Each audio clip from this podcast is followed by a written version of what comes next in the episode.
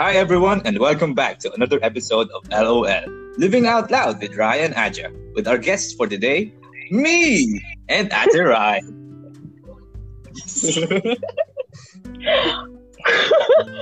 Raya, mukhang hindi na tayo kailangan dito sa podcast. I'll let them take over. Uwi na! Sige po, they're doing like way better than us. Good Lord. Anyway, this is Aja, and of course, Raya is with Ate Rai and Hans, our guests for today. So, Raya, let us introduce our guests first. Unahin natin si Hans. Please introduce yourself. Sino ka? Ano ka? Bakit ka nandyan? Hello po. I'm Hans from Laguna din. I'm 21 years old, mechanical engineer student. So, nandito po ako ngayon kasi friend po ako ni Raya. Okay. Sige, mamaya na natin gigisahin si Hans. So, tayo, okay, to our listeners, you might get confused. Parinig nga ng boses ni Raya. Hi! Ito po yung boses ni Ate Rai. Hello. Ayun. So, meron tayong dalawang Rai for today. One is a small Rai and one is big Rai. Or, big Rai, we will call her Ate na lang. And, Ate Rai, please introduce yourself. What do you do? Why are you there? Why are you here right now? Okay. Hello, my name is Rai. I'm a freelance artist, 25 years old, and I'm an aspiring scientific illustrator. Oh my God. Okay, ang bigat. Hindi na kami mag-i-intro ni Raya kasi if you're listening now, we assume...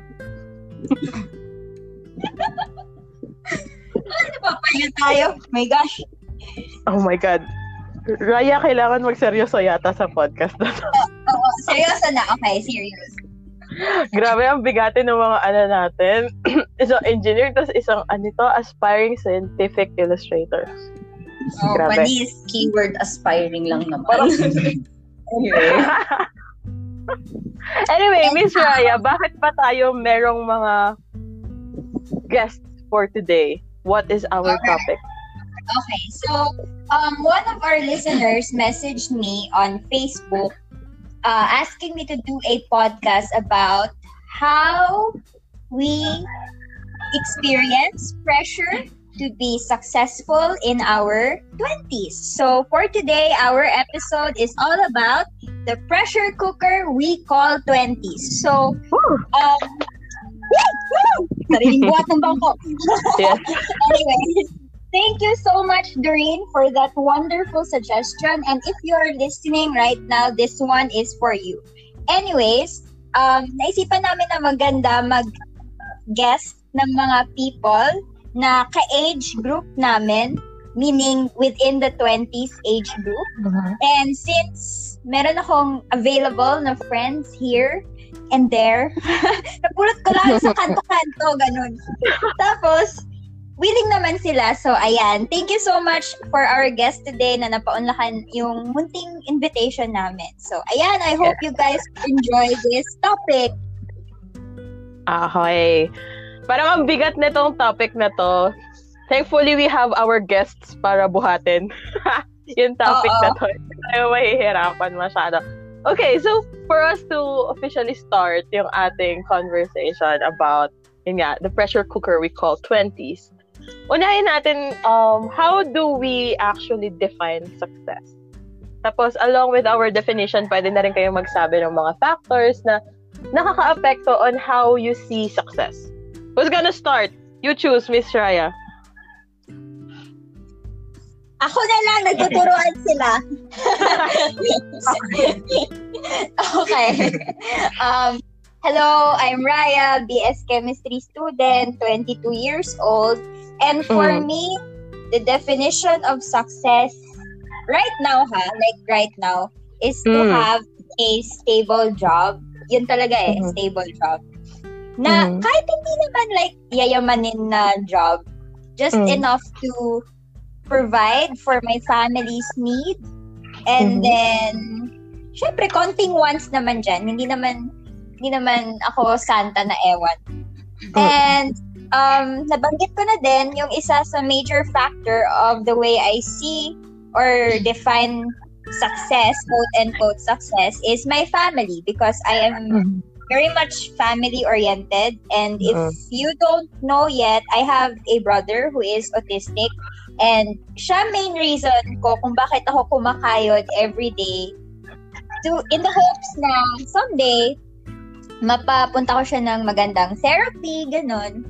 So, ayun. Basically, have a stable job na magbibigay sa akin ng financial freedom, in a way, or financial stability. Kasi, money makes the world go round, okay?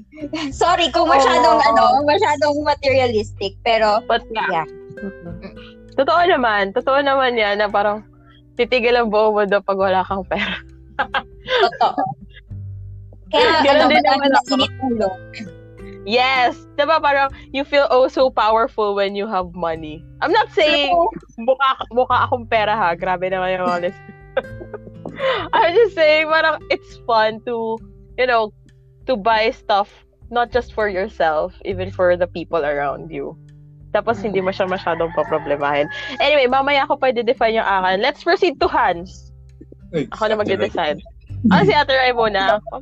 Nagtuturoan na naman sila. Sige, go.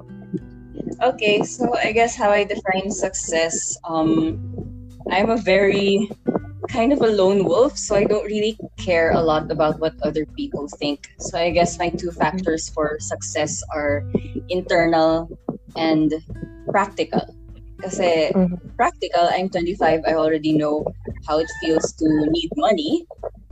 It's just I don't really believe all that, money can't buy you happiness, but it can buy you peace of mind. So I would like to be more practical about my dreams and earn a good living, and internal, something that could make me feel happy. I think yung very good idea about success, yung concept ng Japanese, yung ikigai, yung the reason of being.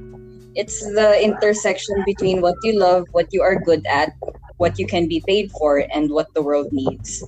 And I guess after all these years, weirdly enough, I've kind of found my calling. Pero that's how I think about my success. It has to be about me and taking care of myself and earning a living to be more practical about life. Okay. Ba't na siya yung sumunod after me? Parang nagmukha akong mukhang pera. I do believe you're very practical. I do believe in the importance of earning a living. It's what young people really need to know nowadays. Kasi parang I think a lot of people, especially yung mga very privileged, they really underestimate the importance of being wise with your money. So, mga bata, mayos kayo. Ay, mga bata pa rin naman tayo. We're like 25 below. Oh. Okay pa yun. Pasok pa sa bata yun. Hans. Anyway, okay. So po yun. I agree sa kanilang dalawa. Parang ganun din naman yun sa akin. For me, para maging considered na successful na ako, monetary din, kasi gusto ko pagka mako-consider ko na yung sarili kong successful ako pag financially independent na ako sa parents ko. And kapag ganun, nakapag-set up na ako ng sarili kong emergency funds, ganun, nakakapag-invest na ako sa kung gusto ko. Sa naman, yung isa pang factor, yung kapag content na ako sa kung anong mga ko. Gawain ko sa buhay. Like, kasi ngayon, ang dami kong tinitake na projects na hindi ko naman natatapos. Gusto ko lang matapos yung mga kotse ko, yung mga motor. At yun, pag natapos ko na silang lahat, siguro makakonsider ko na rin yung successful ko. Medyo mababaw, pero yun lang talaga yung gusto kong... It means you don't really overthink ahead. It's very real na gusto mo nang ma-achieve na ngayon. Step by step. Yun lang. Ang nice naman ang mga definition niya ng success. Oh, yun lang. Okay guys, tapos na yung podcast.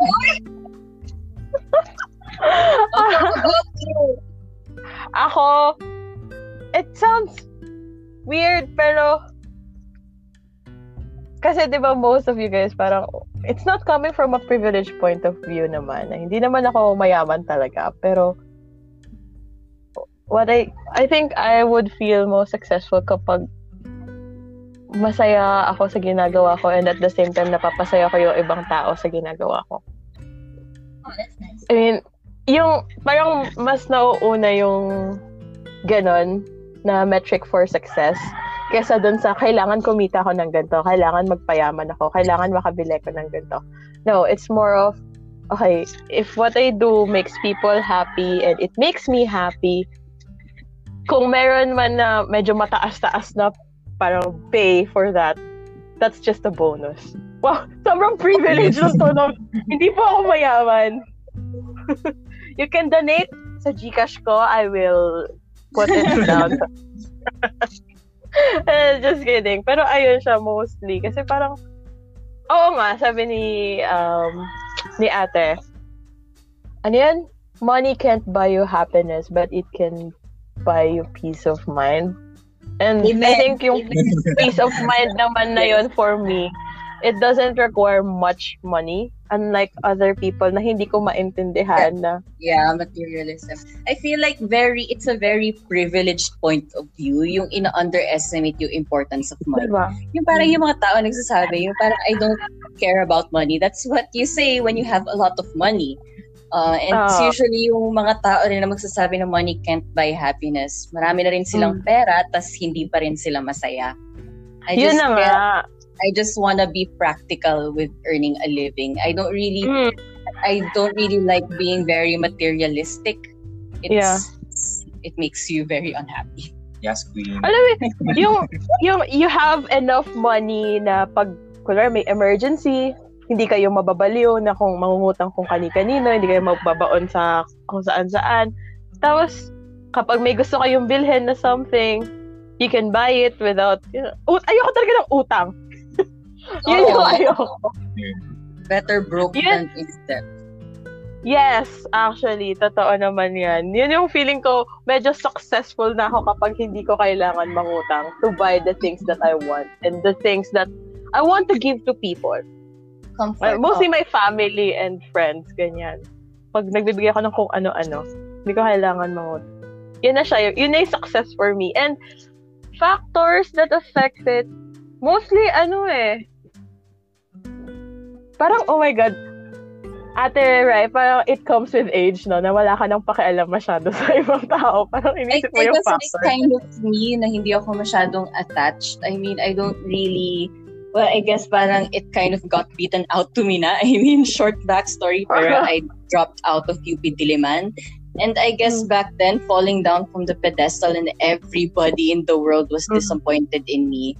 Nabitawan ko na dun yung burden ko of trying to please everybody when I displeased everybody. Parang yung shackles of being impressive to other people. Parang nabitawan ko na nung bumagsak talaga ako, rock bottom. And I think it was a very good experience din. So parang kung dati medyo nakakahiya pa, I mean, ngayon parang marami pa rin hindi mga tao maglo-look down on the idea of being a freelance artist. I guess I kind of stopped caring about outside pressures. That's why yung definition ko na of success, it's a lot more internal than, let's say, Raya, who's a bit more family-oriented.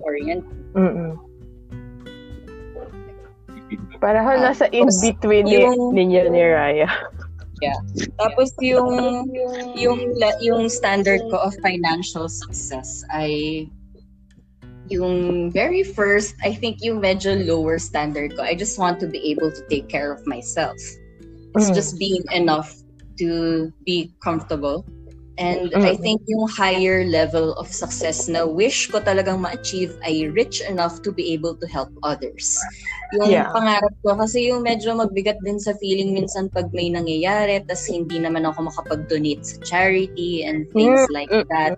So parang yun yung next level wish ko of being rich is not just for myself, pero sana may konting overflow pa na mabigay sa iba. So I guess yung for now, we can still try to help other people in more action-based ways. Like, hindi ko man kaya magbigay ng malaking cash donations. I just kind of like volunteering, you know, volunteer work and stuff for relief efforts and other occasions. I like to take the chance.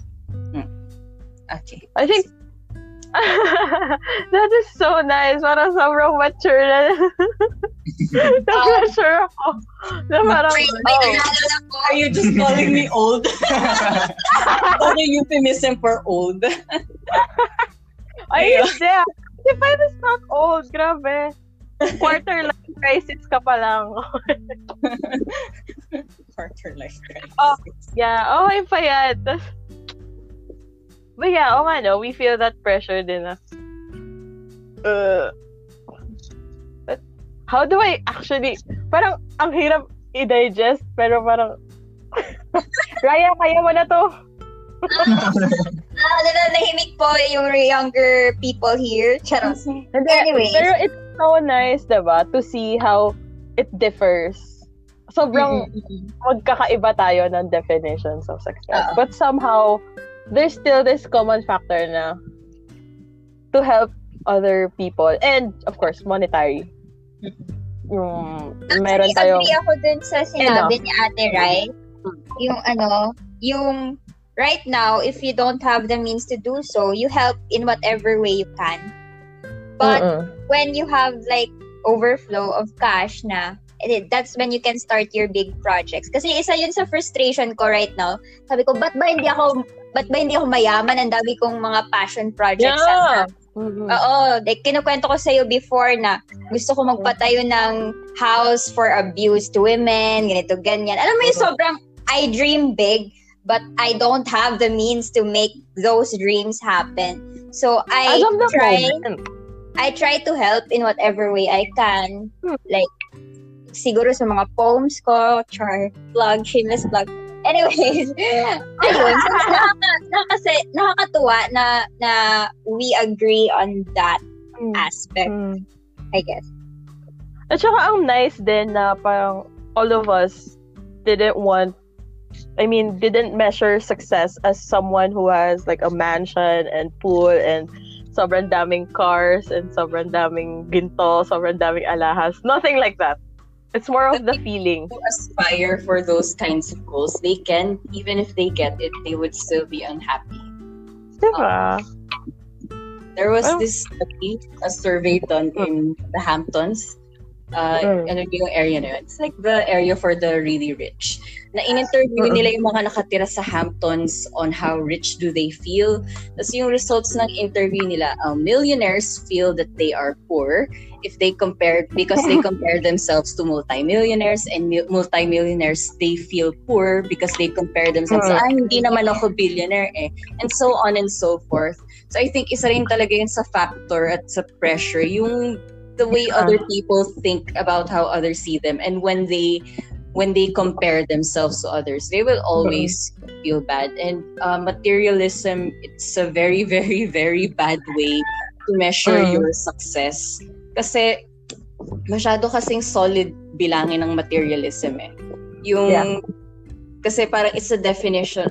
For example, if we say happiness, it's such a very vague concept na hindi naman natin ma-measure.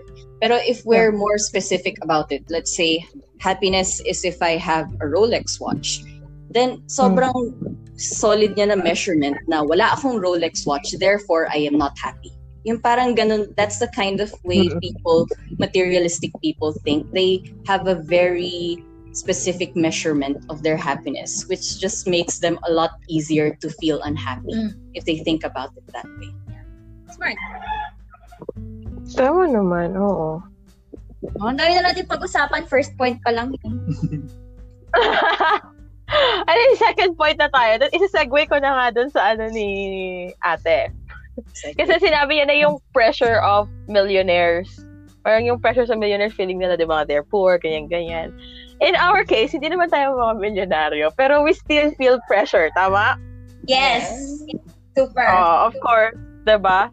So, in this in this part of the podcast, we're going to discuss what are those pressures na nararamdaman nyo ngayon to achieve success, lalo na ngayong may pandemic. I know it's been hard even before. Kasi, of course, meron tayong kanya-kanyang metric ng success.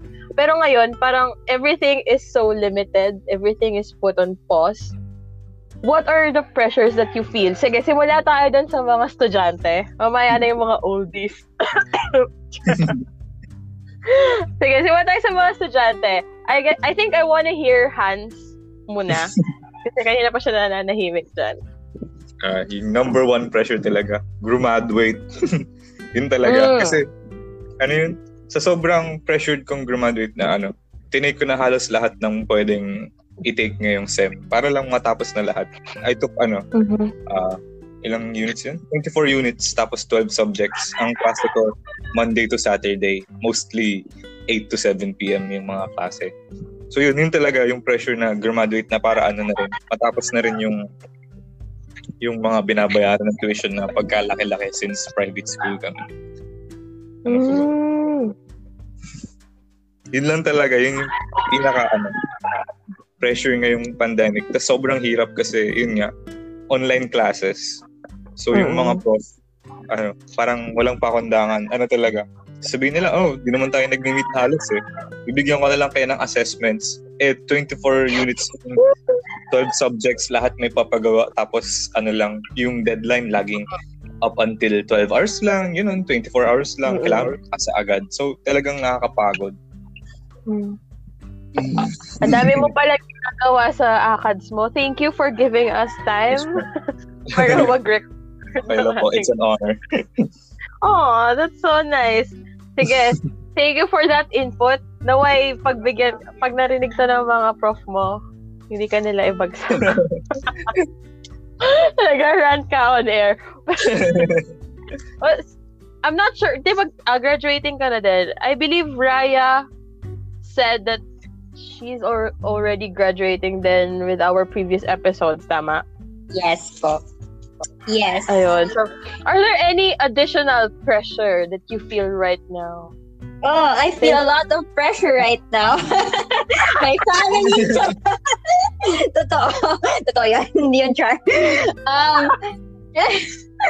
Syempre, looking at my peers and like my co-students, like batchmates, ganon, lalo na sa high school. Ang dami na sa kanila na graduate na, professionals na, tapos ako, I'm here, living my best life. Charot. Tapos, ayun, graduate talaga. Kasi feeling ko, because of this pandemic, parang na-stuck yung progress ng buhay ko.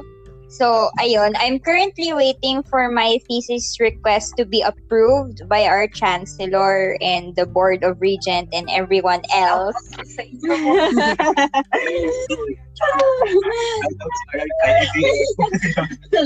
Tapos, gusto ko lang tamad po from my face. Ayun, so... retweet if you agree. Hashtag gusto ko lang po gumraduate. Kasi feeling ko, pagka-graduate, madami nang pwedeng gawin eh. Right now, although I have like part-time jobs and some of it is like are because of Ate Aja here. But then again, iba pa din yung opportunities na nakukuha kapag may degree na, may license and everything. Madaming opportunities na naka-on hold for me just because I haven't graduated yet. And it's so frustrating to the point na umiiyak ako minsan, ganun. Tapos, nagdrama na MMK. Pero, ayun, kasi yun nga, gusto ko as much as possible maka-give back na sa family. Especially right now na I'm living independently and as much as possible, I want to be independent din financially. Kasi laking tulong na din yun for them. And I am very proud kapag sariling pera ko. Like from my hard work, yung ginagastos ko. Alam mo yun, yung feeling na yun. Gusto ko, ganun na, forever. Ganun. Oh, sige. That's... so both of you want to graduate na, even despite this pandemic. Like, okay lang sa'yo mag-lab, ganyan. Since your thesis, you're just doing your thesis, diba? Oo. Sa amin kasi, yung lab namin, for two people lang. Eh, dalawa lang naman kami nagla-lab. So, pwedeng-pwede. Pwede kaming magsalitan MWF ako, TTHS siya, or something. Ewan ko, bakit hindi pa din na-approve, but I'm putting it out to the universe. You know, pag-graduate nyo na kami. Hashtag gusto ko lang gumraduate. Yeah, guys, yun po yung ating hashtag. Yan po yung hashtag for this episode. Yeah. Sige, before we proceed to the working ladies, I just want to ask, how do you how do you cope up with the pressure? And sino ba usually yung nag-a-apply nun sa'yo? Aside, yung family mo ba? Are they pressuring you guys to graduate? Or is it internal? Sige, patopic kayo kung sino mauna. So, paano nag-cope up? Depression na. Oh, good Lord. Minsan yun lang talaga magagawa. And it's a very good coping mechanism than other more destructive methods. So yeah, it's a good... Talaga okay. Tatanggapin natin. Depression meal. Hashtag self-care. Ako naman iba, napag-usapan na natin to sa past episode natin, I'm more on like doing art and like creative projects. Actually, before recording this podcast, we did a creative shoot kanina and it was so fun. Abangan nyo sa Facebook and Instagram. Anyways, ayun. And I guess yung factors or like nagpo-pressure sa akin aside from family, it's myself, of course. I have like expectations on myself na minsan unrealistic, pero alam mo yun, parang Raya, ba't ka failure, ganyan. Ganyang thoughts. External plus internal. Ikaw ba? Si Hans, hindi niya sinagot. Sinagot niya lang yung how to cope up. Hindi, yung gano'n. Sino? Oo. Dito. Hindi naman sinasabing ginagawa kong investment ng parents ko kaya ako pinipilit mag-graduate. De, joke lang. Ano?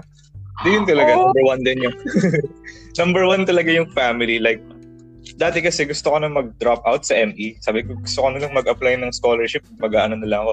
Industrial design na lang ako sa Benil. Ganon. Para, ano na rin, hindi mabigat sa parents ko. Pero ano, laging sinasabi ng family ko, hindi, wag na, mag-ME ka na lang, malaki sweldo dyan. Pwede kang padala sa Brazil, magtatrabaho ako sa planta, ganun.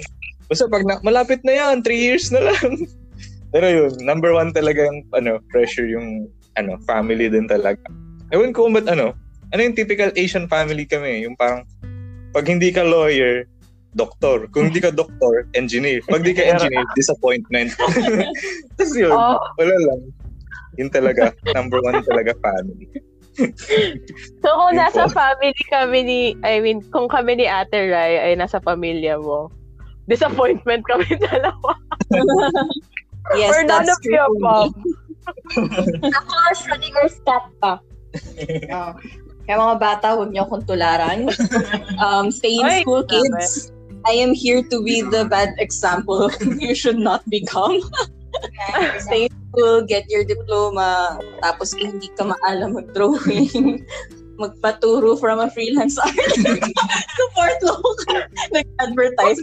Anyway, sagot ako na ba yung sector na? Sige, okay. Oks naman so, siguro na yung mga students natin. Let's go with the working ladies. You start, Ate Rai. Yeah. I guess kind of specific to this pandemic, medyo more recent yung pressure ng financial stability, lalo na everybody is financially not stable. I get this feeling of sink or swim.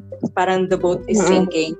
Tapos seeing everything around me na nagbabankrupt, na nalulugi, at nahihirapan na sa pera. Sobrang napapressure ako na I need to be able to save myself. So, ayun, yung parang medyo nag-emergency mode na ako. Tapos, yun yung pressure.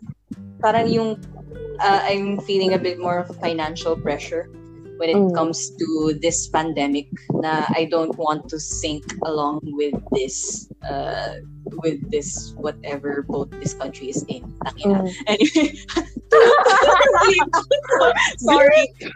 Late yung bleep, anyway, sorry. Ayun, tapos yung about the pressure then yung sabi ko kanina, financial, internal and practical. Internally, well, I feel like, I guess nahihirapan yung ibang mga tao mag-impress ng others, pero feeling ko, I kind of pretend like it's better, pero feeling ko mas mahirap actually yung napili kong standard I want to make myself happy.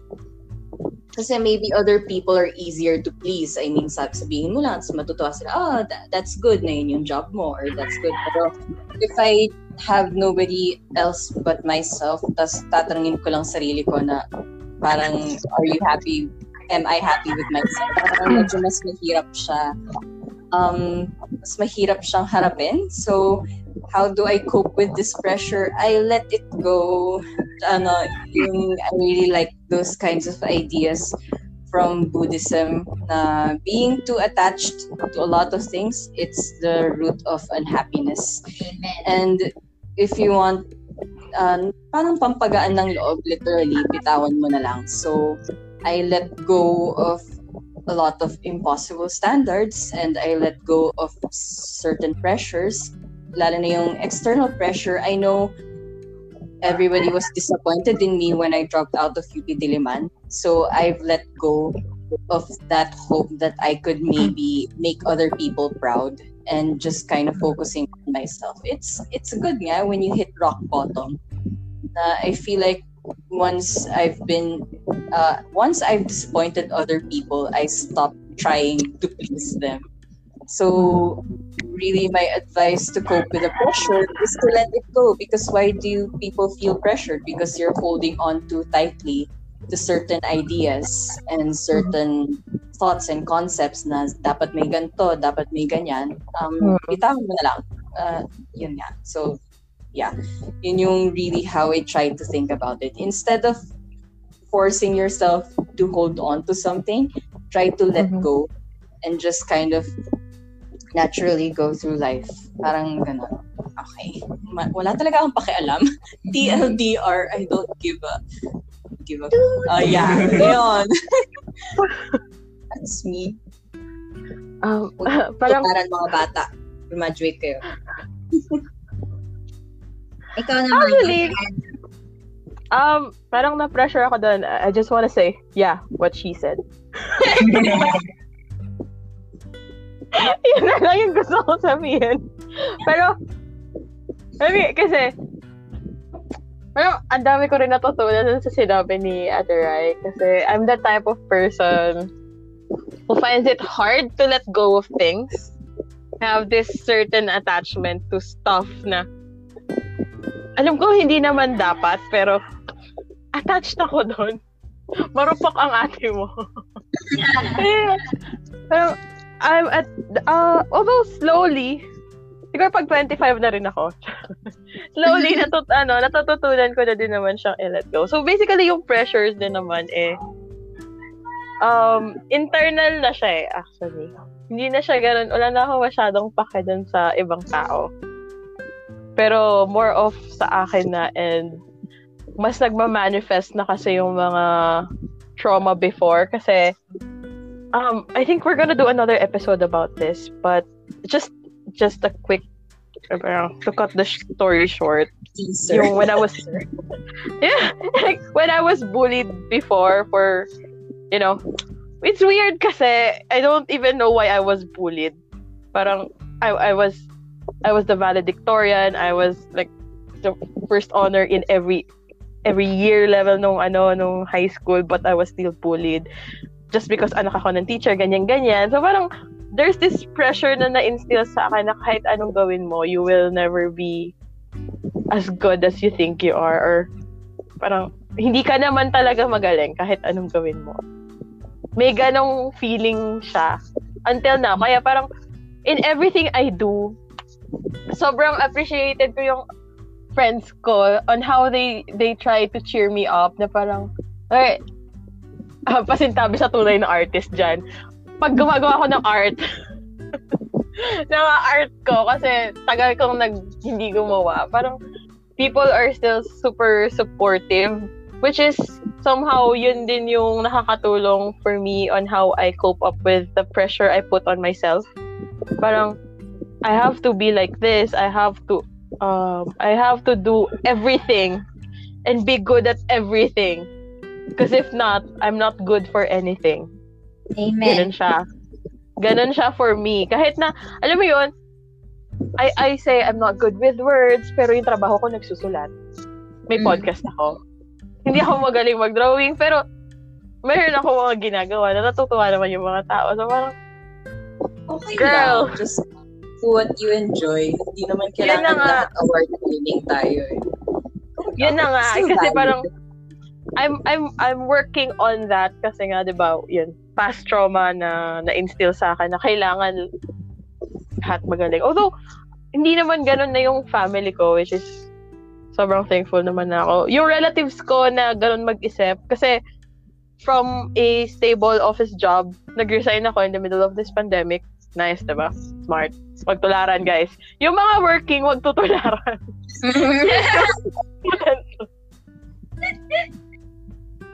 No, I think I've discussed this na sa past episode natin, di ba, employee versus student, right? Parang, yes. Na-discuss ko na rin naman doon kung bakit ko piniling mag-freelance na lang muna kesa yung office job. Pero it's so fun na mag-freelance. Alam mo yun, yung combination ng anxiety tsaka ng ano, parang the feeling of fulfillment, parang ang galing mo kasi natapos mo tong output na to and you earn this amount of money because of your hard work. And at the same time, there's this anxiety na this is not forever. hindi constant na ganyan kagaling. Hindi constant na laging okay yung gawa mo. So parang, oh, it's a roller coaster ride. But it's fun. I'm slowly learning to let go thanks to my friends na, you know, then they helped me, you know, tone down yung ano voices in my head saying na yun na nga, hindi ka magaling, wag mo nang itry, ganyan. Parang there's this one instance na gumagawa ako ng mga paso-paso, naghanap ako ng mga mold na sa tingin ko magiging cute siya, so I use plaster of paint. Tapos I failed not just once. Uh-oh. I failed twice to the point na nakikita ni Raya yun kasi sinesend ko sa kanya. I remember that. Oo. Alam mo yung feeling na hindi ka pressured na maging magaling kagad doon. Sobrang sarap niya pala sa feeling na okay lang, nag-e-enjoy ako maghalo-halo dito. Nag-e-enjoy ako magkalat. Bakit ba? Wala naman ako nasasaktan na tao, ah. So, parang, it's me training myself na din na let go of the pressure kasi it's mostly internal naman. And sometimes, I don't know about the students or other people or our listeners, if sometimes we think it's external pressure, but like deep inside, it's actually just yourself. Not just, it's yourself saying na pinipressure nila ako, pero ayaw mo lang aminin sa sarili mo na ikaw yung nagpe-pressure sa sarili mo. Tama. Ayun lang na. Iyak muna ako. Wait lang. Iyak ka muna. Charot. Iyak muna. So, quick break lang to our listeners. Pwede po kayong umiyak, kumuha ng tissue, uminom ng tubig. Water break. Water galing sa mata ninyo. Para po, alam niyo na, reduce, reuse, recycle po tayo ng tubig. Mahirap po. Mahal po ang bills. Actually, yun din yung nakuha ko nung nag-start ako ulit mag-piano. Alam ni Ate Rai yung struggles ko sa pagpo-piano. Tapos she always tells me na it's okay na hindi ka magaling agad. Tapos parang nung na-instill ko yun sa sarili ko, na-enjoy ko na yung process. Alam mo yun, diba? Yung parang the creativity, yung paano aralin yung isang piece. And I guess that's the same thing for life. Enjoy lang, ganun. Oh, ano na? Carry ka na dyan? Sorry, uminom talaga ako ng tubig. Sinabi ko, water break. Uminom talaga ako ng tubig. Hindi ko alam kung narinig ba ng listeners natin, blah, blah, blah. Hindi naman, blah, blah, blah.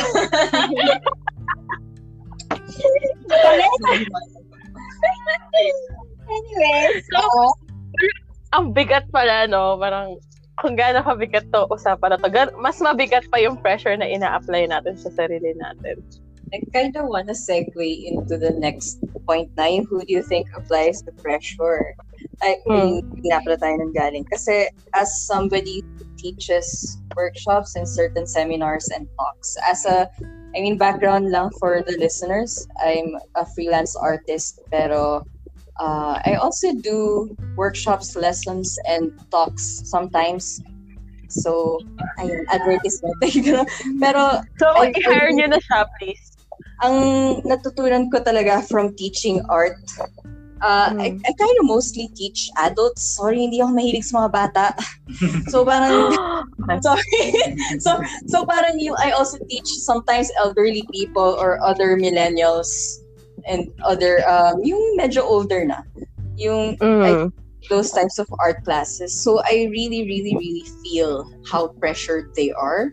And because of that, after all the workshops that I've done, I realized that 90% of my effort in teaching people how to do art is to get them to allow themselves mentally to make art. And that's why I decided to kind of cross over my different advocacies, and so I've been incorporating art therapy into my art workshops. Kasi yung sinabi niyo rin na yung sobrang nape-pressure kayo na you feel like you have to be the best. I think that's been heavily instilled into our minds by the formal education system. Yes. Yun yung sinasabi ko sa mga students ko na parang relax lang. Hindi kita, parang yung moment na pag nagkamali sila sa art, tumitingin sila sa akin nung natatakot sila. Parang inaabangan nila na i-punish ko sila. Tapos sabi ko, okay lang. I mean, kasi ito yung mentality na iiwan sa mga tao, and it's so hard to let go of it. I think I only outgrew this kind of mentality when I dropped out of UP. This mentality na you approach everything in life like it's a school activity. Yung idea na parang lahat ng ginawa mo, feeling mo may grade, na feeling mo may magsisita, feeling mo may magsisita sa'yo na prof, na parang may gagawin ka ng something, tas feeling mo mapapagalitan ka. I just want to tell people out there na parang it's not like everything you do will be measured in points ng grade, and it's not like every mistake you made will get you point deductions. You have to outgrow this idea that everything you do in life has to comply by the formal educational system. Ayun, so that's how I teach the people in my art therapy workshops. You know? Alam mo, ang lala ng ganyan namin ni Raya, mainly because ang ano kami, achievers kami nung sa school eh. 'Di ba, Raya? Yes, ikaw din achiever ka noon eh. So parang na-instill sa iyo na dapat lahat may grade. Although sobra. Although yeah. Tama, I agree with Ate Rai na dapat you just enjoy what you do. Parang chillax ka lang. That's parang even with art, minsan parang na-frustrate ako. Oo, sobrang na-frustrate ako na parang bakit hindi ko siya makita as maganda? Bakit ganun? Nag-effort naman ako, pero bakit ganyan? Pero lately, parang sabi ko, bakit ko ba siya ginagawa talaga? Is it to please people or is it for me to express whatever it is I'm feeling? Tapos parang I started this thing na every day I'm gonna draw cute pets. Eh, like cartoon style na cute pets. Kasi I just find them adorable. Yes. And they're just so yun lang, parang sobrang cute niya lang for me na gusto ko siyang i-drawing. Yun lang, wala akong pakialam kung hindi siya cute para sa inyo. Basta for me, it's cute. Yes. And it's so calming. Sobrang grabe, ang sarap sa feeling. Nakaka-affect din ng pressure sa mga tao. Hello, social media.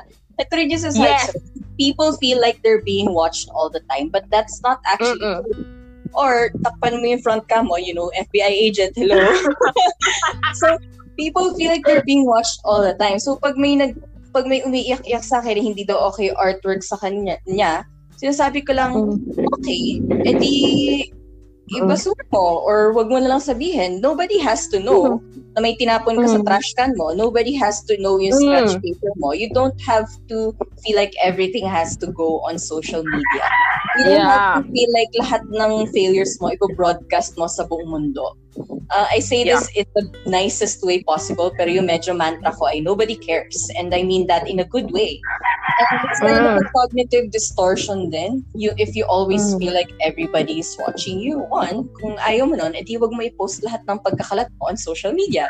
Exactly! You're not as important as you think, and that's not a bad thing, and that's not a good thing either. So, ayun. So, parang yung sinasabi ko mo sa students ko pag nagre-reklamo sila sa akin tungkol sa pangit nilang artwork, sabi ko sa kanila, alam mo ba, sa art studio ko, yung basurahan ko, 3. Tapos puno ko sa mga artworks, and you don't have to see all of that. Hindi ko naman kailangan ipahita yung sa lahat ng mga tao laman ng basurahan ko na ito yung mga nag-ano. So, just let go of your mistakes and keep going kasi it's not as important as you think it is. As long as you're still in the practicing stage. Of course, I have to still be a bit harsh on people. You still need to have standards when it comes to real performances, like in actual work. But you're just practicing. You don't just get from 0 to 100. Yung sinasabi ko, kasi ako yung nag-lessons kay Raya ng piano. Yeah. Yun. You don't just... talent is not an item that you have or don't have.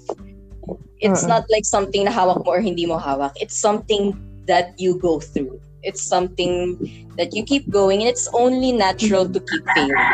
It's unnatural to be perfect. It's only natural to keep failing. So people really need to get over yung very illogical types of pressure na nararamdaman nyo. Ayun nga, sobrang okay lang talagang mag-fail. As long as you keep the stakes low, low risk na types of failure, you're just practicing. Don't be too hard on yourself. Go lang. And then just be more serious when it actually matters. So learn to know the difference of when your failures do or don't matter. Ganon. Feeling ko may libreng seminar tayo kay Ate Rai. Niningil na ako ng wedge fee. Maya. I-send nyo na lang sa PayPal account ni Ate Aja. Thank you so much. Trial limited offer. Subscribe for more content.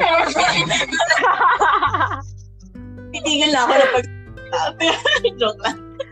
Guys, patikim pala yan ni Ate Rai. Kung gusto nyo pa siyang marinig, eto yung link below. Pakiclick na lang. Tapos, alam nyo na. Use Aja and Raya for 20% discount. Yes.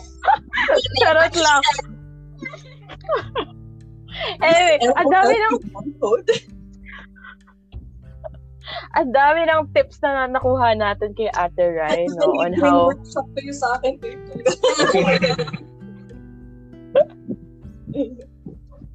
Sobrang... ano na? Sana tayo. The speechless kaming lahat. Kasi parang... Yay! Yay! That's so nice! Yun lang yung mga comments namin. Pero okay, sige. Madami lang sinabi si Ate Rai, di ba? Hindi naman. It's not in a bad way. Pero like, madami na siyang nasabing tips, I guess. Oh, ikaw naman, Ate Aja. Anong tips mo? Makinig kay Ate Rai.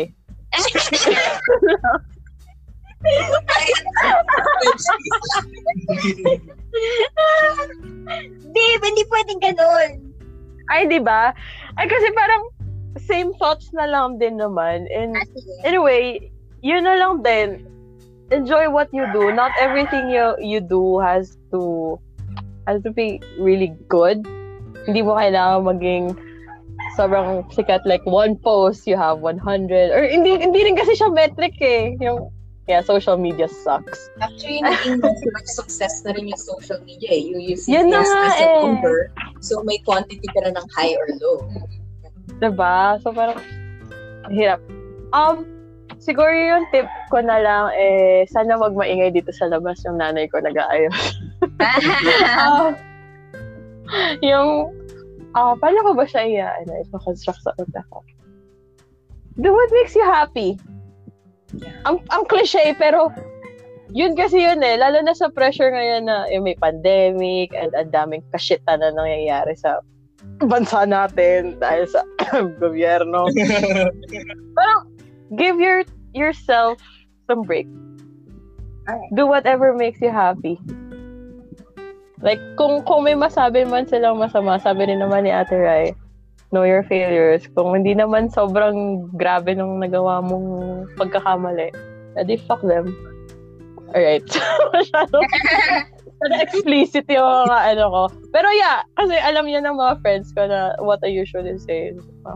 Ayaw mo, edi fuck you. Fuck them. Why would I care? Di naman nila ako pinapakain. Ako naman yung kumikita ng pera para may pangkain ako sa sarili ko, para mabuhay ako. So, bakit ko kayo papakinggan?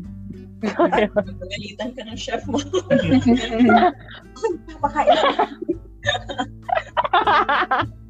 Si Hans nagagalit. Hindi ko pa nga natitikman eh. Hindi ko pa nga natitikman yung pinost-toast na pa na ano. Ano yung ribs ba yun? 2:00 na madaling araw, magsisend ng ganon. Bastos na bata. Babes lang yun. Anyways. Ikaw, kayo, as students. Ako naman, I think it's important that you choose your own people, your own kind of people. Dapat hindi mo chine-choose yung mga taong lalong magpo-pressure sa'yo. Like, surround yourself with people who are okay with you committing mistakes and will help you in your journey ultimately. So, ayun, grow together, grow as we go. Ikaw ba, Mr. Hans? Yung sa akin, parang summary ng mga pinagsasabi nila. Kasi I agree. Sobrang on point, ma'am. Kasi dito, pero yung dito, pinaka number one tip ko talaga, don't overwork yourself. Take a break. Hindi naman masama mag-break eh. Like, kung pagod na pagod ka na sa ACADS, sa work, mag-leave ka, mag-lowa ka kung anong gusto mo. Basta wag mong i-overwork yung sarili mo. Dapat, meron ka ring time for yourself. Mag-skincare ka, mag-self-care kung anong gusto mo. Yes! Mag-gym, lahat, ganun. Okay lang yun. Kung gusto mo mag-stop, mag-aral saglit, sure, basta bumalik ka. Do everything you want na makakabuti para sa sarili mo, sa mental condition mo. And then yun, pagbalik mo nun, sure na yun na mas magagawa mong mabuti yung mga sinet mong goals. Yun lang. Hugot yata yun. Pero tama rin naman, I agree with Hans. Kasi, di ba, kasama din sa pressure na nafe-feel natin ngayong pandemic. Which is weird, di ba? Kasi, it feels like we have so much time and so little time at the same time. Parang hindi siya enough. Parang ganun siya eh. Parang, ang dami ko sanang oras na pwede kong gumawa ng kung ano-ano, pero pag sinubukan mo nang gawin, parang kulang na kulang pa din. This is weird. So, mas pagtingin mo, 6 months na pala yung quarantine. Wala pa rin. Oo, tapos magpo-birthday. Nagsimula yung quarantine ng birthday ko. Magpo-birthday na ulit ako. In a few months. Oh my God. Oh no! Yeah. So parang nagkaroon ng existential dread bigla. Oh Lord. Papalitan na natin to yung title ng episode. Sabi ni Hans. Kasi I do agree with him. Yung tips ko rin para sa mga gusto maging successful. I'm not even going to sugarcoat this. Pero mag-effort kayo. Kasi that doesn't just come out of nowhere. Yung mga gusto nyong dreams and things, hindi lang yan parang genie in a bottle na gusto kong ganito, ayun, nasa akin na. You really have to put in the effort. Yung pag minsan nag-workshop ako, may mga nag-give up na hindi nagdo-drawing. Sabi niya, hindi ako makapag-drawing. Sabi ko, hindi ka nagdo-drawing eh. Di syempre, hindi ka makakapag-drawing. Aray so, ko, nasasaktan ako. Top love, I'm sorry, pero ayun. So, parang kung may, parang kung magrereklamo ka or you feel bad, take your time, let it out, and then pick yourself back up. Kasi, you don't just, yung idea of procrastination and doing things that isn't rooted in laziness or untalented procrastination, it's rooted in perfectionism and impossibly high standards. Na parang hindi mo gagawin unless nagawa mo na perfectly. Pero genius isn't a thing. Like, you're not just born with things, you really have to work on it. So, hindi mo pwede i-expect sarili mo na bigla kang may magandang nagawa nang hindi ka man lamang nag-effort. Hindi naman yung pwedeng one time, big time. So, you really have to put in the time and the effort. Kasi, you're feeling, when you feel unsuccessful with yourself, it's because hindi mo ma-connect yung internal self mo with your external self. Kung meron kang naiisip sa utak mo, hindi mo kayang gawin sa buhay mo. So you need to, ito yung pinakamahirap lalo na with intellectuals. Kung sobrang galing na ng isip mo, pero you don't back it up with your physical effort. So all you ever do is be lazy, pero in your mind, you have all these great ideas and then you feel bad about yourself. So if you have that brilliance in your mind, you have to turn it into an actual physical effort. You have to connect your internal and external self with both intellect and hard work in real life. Ayun, tapos yung motto ko when it comes to everything is forgive yourself. Amen. Yung grabe. Sabi ko, your first step to improving yourself is to forgive yourself. Let your hard work and your success come from a way of caring for yourself instead of hating yourself. So, ayun. That is such a pagbaon. That's so nice. Nagpapaon na si Ate Rai. Sabi, sana yung nag-closing. Okay, sige. Ito na nga eh. Kayo na tumayo at charot. Ito na yung last part of our... I'm sorry. May sinasabi kayo? Wala na. Go na. Okay. Akala ko, hindi ko kayo nalilig for some reason. Hey, so to our listeners, I hope you guys learned a thing or two sa amin. And this is the part wherein magbibigay na kami ng kanya-kanya naming pabaon. Who's gonna start? Am I gonna... Oh, sige, ako na muna. So, I think... ito yung... Actually, naisip ko lang siya ngayon lang. For me, the greatest form of success is the success that comes from working on being your best self. Yes. Yun siya. So, parang... Kung alam ko sa sarili ko na I'm doing my best to connect yun nga, yung internal and external ko. External self ko as Ate Rai. Unti-unti na ako napapalapit din sa success na nakikita ko. Yan. So kayo, the students. Ako, let go and be free. Huh? Anyways, ayun, let go and be free and ultimately enjoy living in the moment because this is your 20s. You will never ever gonna get this back. So like parang nakaka-pressure lalo. Kung ano man yung nangyayari ngayon, use it and let this be the creation of your quote-unquote success story, whatever that may be, whatever form it may take in the future, and enjoy. Kasi, yun nga, ito pa yung time na parang hindi ka pa masyadong responsible, but you're also responsible for a lot of things. Enjoy your youth and ipon-ipon ng mga magagandang kwento in the future. Ganun. Si Sir Hans. Sorry, walang kwento yung mga tips ko. Joke lang, ano? Oh, grabe para, naman! Para... Pity. Ano ka, sad boy? Nga, para sa akin, yun nga. Tulad ng sinabi ni Ate Rai, wala namang mag-grade sa atin. Like, pag namatay naman tayo, wala namang magsasabi, 80% lang yung ginawa mo sa buhay mo. Like, wala naman eh. Basta take it easy lang. Kasi pansin ko sa aming mga, Gen Z ba tayo? Pansin ko eh. Yung mga Zoomers. Yung mga memes lahat, gustong mamatay. Parang gano'n, handa na kami, pagod na sa lahat. So lang, take it easy lang muna. Like, ikaw naman magsaset ng sarili mong ikaw naman mag-gauge kung ano yung successful para sa'yo eh. Wag magpaka-burnout masyado. Yun lang. Ah. Tapos ito pa yung pabaon ko. Laging tatandaan na ang between ay gabay lamang. Meron tayong view. Gamitin natin ito. Gusto ko supportahan yung sinabi ni Hans. Kasi sa mga bata dyan, develop your own set of values. Kasi hindi pwedeng, lalo yung tinuturo sa inyo ng mga boomers, huwag kayo makinig. Pero parang lahat ng gawin nyo ay makinig kayo sa ibang tao. That's not true. Kasi there will be bad role models and unhealthy standards in life. And tulad na sinabi ni Raya, you have to be free. Kasi you don't always have to follow everything. So you really, really need to develop your own mindset.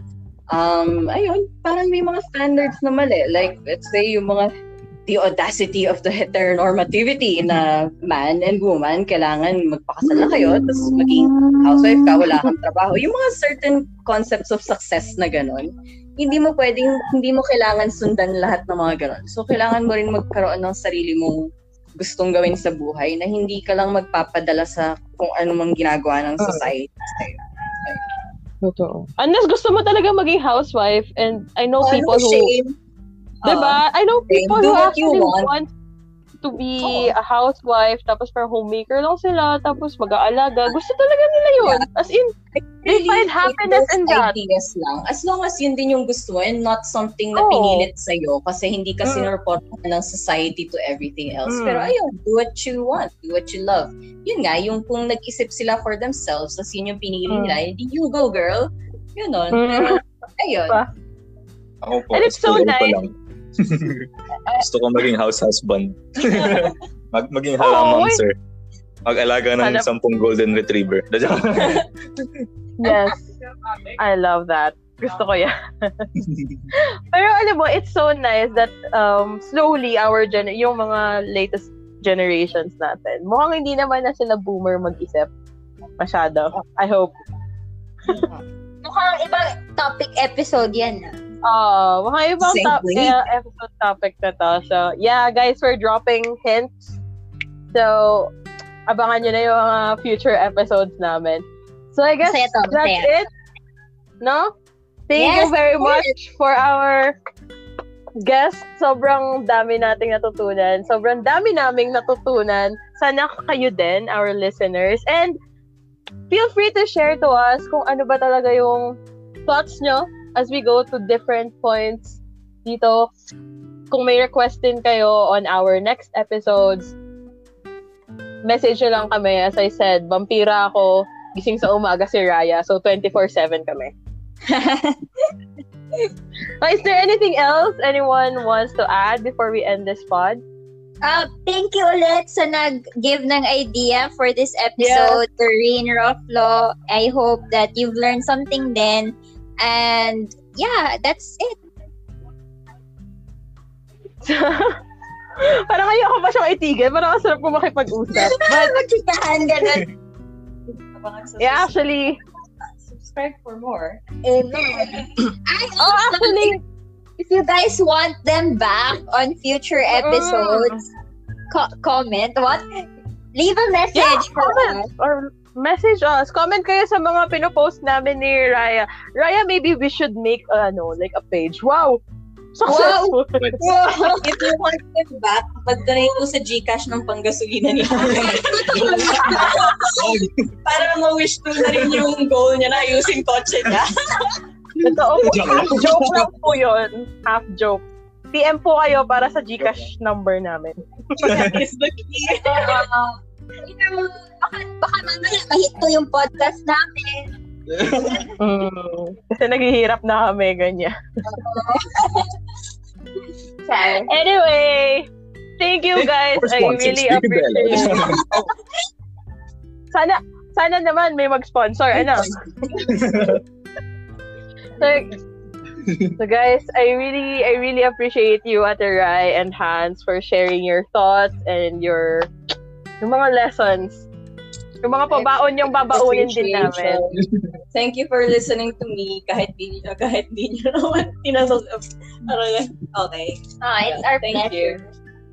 Thank you sa invite. So yeah. Okay na kayo dyan?